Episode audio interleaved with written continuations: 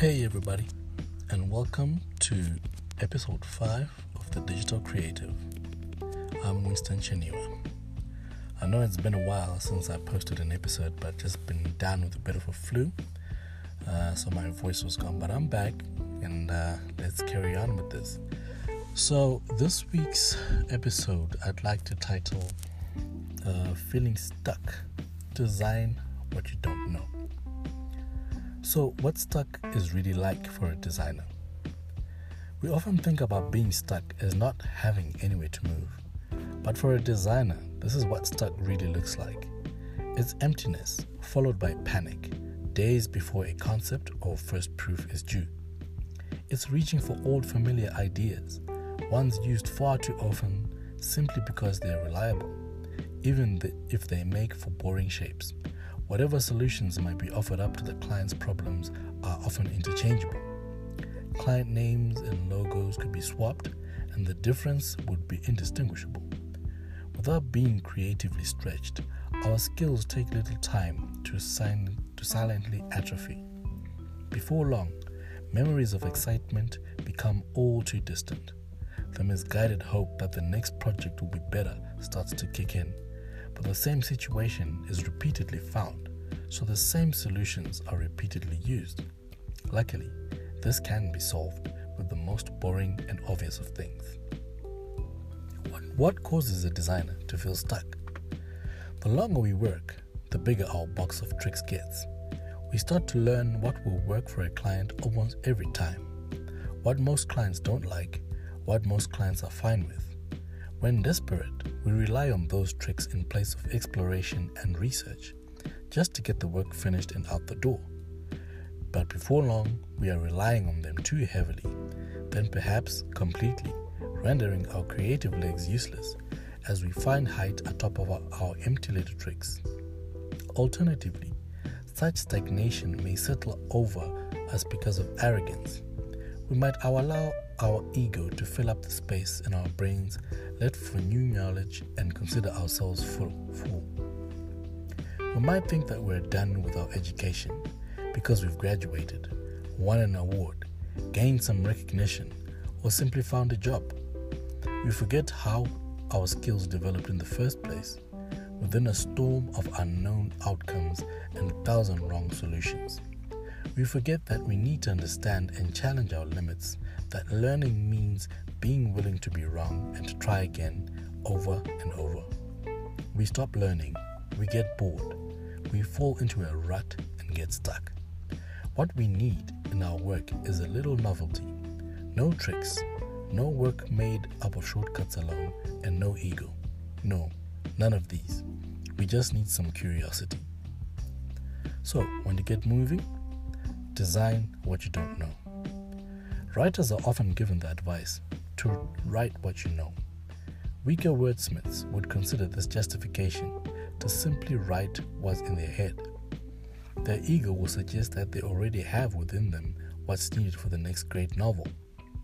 Smarter writers, the ones who take their craft seriously, understand that to write what they know means to know how ma- means to know many things, and to know many things means to deliberately subject themselves to a barrage of experiences it means visiting the country in which a short story is set to understand the culture found there, not just relying on weak memories or a few Google searches. It means calling the local pharmacy to ask a few questions about how certain drugs work in the body if it's central to how a main character dies. It's to put yourself in unknown places and routines so that you can find new sources from which to draw inspiration. The advice should almost be write what you don't know. I've always been amazed by the similarities between writing and design. They've often felt like two sides of the same card to me, and advice for one often translates well for, to the other. So, what of the advice to, the, to write what one knows? What good is this for the designer? Design what you don't know. A blatant copy, but it makes our point well. Design what you don't know. Find your limits, push them with education and experience, and perhaps avoid that burnout and stagnated career feeling. Seek out your limits, know them, List them. Do you know what your limits are? Do you know what you don't know? Do you have them in front of you? It's not enough to have a vague idea of what you're not comfortable doing. You have to make a list to plan your education and your efforts. A list. That's our not so obvious solution. Such a list can provide an enjoyable stability and direction. It'll stop you from stumbling through ignorance, wildly throwing your arms up out of hope to clutch some knowledge to keep from falling again. Go wild. This is your fantasy list. This is all the things you ever wanted to learn about your profession. Leave nothing out. Include big and small and cover the whole gamut. Write fast and with passion. Patterns will emerge, little groupings and relationships. You'll see what little classes you can structure for yourself, and you'll play both student and teacher. You'll be lucky for it. Being both will make you better at both. Add to it every time something comes up during a project that you avoid because it confuses you. Anything that makes you genuinely nervous to think about. Be specific. Make website responsive isn't specific, but how do I target specific resolutions is. The benefit of getting granular isn't just that it helps you avoid easily stumbled upon distraction, but that it gives you things to test and to develop a very short feedback loop around. It lets you test, break, repeat. We have to seek out the difficult and uncomfortable if we wish to grow. This is what has to be on our list, not the things we know how to do well already. There's little to learn in practicing such things repeatedly. In practice, concepts are defined, given shape, can even be manipulated all while being tested. Don't fall too hard into the trap of reading without doing or adding items to the list without ever crossing them off. Make sure as soon as you have in even the roughest idea of how something might work that you start trying to make it to do so. You have to do things even when you do them poorly, especially when you do them poorly. Like those well considered writers who know their stories well because they've lived them, because they've focused on what they don't know so that they could write about things like it was old knowledge. Like them, we need to focus on designing what we don't know, what we don't understand. Push your limits to never feel stuck again. All it takes is one thing from our list to lift a project from dull to interesting. Just one tiny thing. The first project you do might only benefit from your learning one small thing but the second will be improved by what you learned previously and the new task that you'll tackle for it. One new thing per project.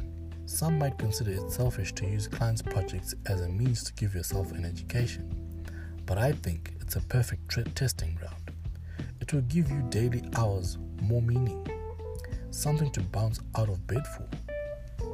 Personal projects are a great place to learn too but the energy available to us outside of our normal office hours is fleeting. If you're to work on client work anyway, why not derive more benefit from it than just a bit of money? Cross off the items on your list as often as you can, as quickly as you can, with as much fury and energy as you can master. It might not feel like much, learning one small thing at a time, but it'll add up quickly and it will give you a fun little challenge to solve every day. It's a wonderful thing to experience. Joyous ignorance and worlds of possibility. When we learn something new, we feel as if a world of possibility has opened before us. We are wonderfully ignorant of any boundaries, but as we learn more, we make the world smaller. No wonder we can sometimes feel uninspired and stuck. We rely too easily on what we've learned, that we don't add to our mental need to learn list but but it's in lists that we can get that we can escape that stuck feeling and once again expand the world of opportunities. Exploring of this list gives us new glasses through which to see the world before us enabling us to open new doors and gain new experiences. Boredom has never been found when exploring exciting new worlds. This is a, this is all a bit circular. It sounds as though i'm suggesting that shortcuts which is really knowledge well known and experienced, aren't to be trusted. And so, what you should do is focus on what you don't know until it's, well, a shortcut. the truth is that nothing is wrong with shortcuts, it shows experience and knowledge. The problem occurs when one relies on the same set of shortcuts, the same set of tricks, never adding to their set of skills. For whatever reason, once our skills reach the point at which they are no longer challenged by our client's request, we tend to let them stay where they are. Few clients are sophisticated enough to know how complex our work can be, so they ask for simple solutions. Our human nature desire to find the easiest path gives our ego the excuse it needs to simply let these sleeping dogs lie. Why try harder? But before long, the ego that granted us the easy path starts to gripe when we walk down it too often. Somewhere in the pit of our souls, it begins to cry havoc that we aren't that we aren't being used for worthy problems. Vibrant waters of the creative mind. The waters of the mind stagnate when no new currents of knowledge pass through them. The silt, which is movement made visible, falls to the bottom when undisturbed. The water sits still and before long are rendered lifeless. Only through knowledge and new experiences will the water once again come alive, allowing a vibrant crop of new species, new ideas to grow and call your mind home. It's only through the introduction of new ideas that our mind can transform from stagnant pots of water into vibrant ecosystems. This requires work, a constant and caring tending. Not great movements once a week, nor month, nor year, through hollow and meaningless retreats, self development programs, or communities, or worse, the occasional reading of a how to article quickly forgotten. No. Only through gentle stirrings daily will the water of your mind remain lively and fruitful. How does this work start? The short version is easy enough. List everything you want and need to learn. Read just enough to start experimenting with these listed curiosities. Always find a place in your current project to apply a new experiment. Write your list, tend to it regularly, and the waters will never go still.